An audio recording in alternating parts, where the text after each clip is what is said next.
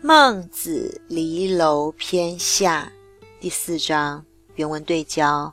孟子曰：“无罪而杀士，则大夫可以去；无罪而戮民，则士可以喜。”欲以义对应。孟子说啊，有无辜的士人被杀的话，那么大夫便可以离开了；而有无辜的百姓被杀的话，那么世人便可以迁居了。君主啊，若是残杀无辜，应该要马上离开这个国家，以避免下一波的危险。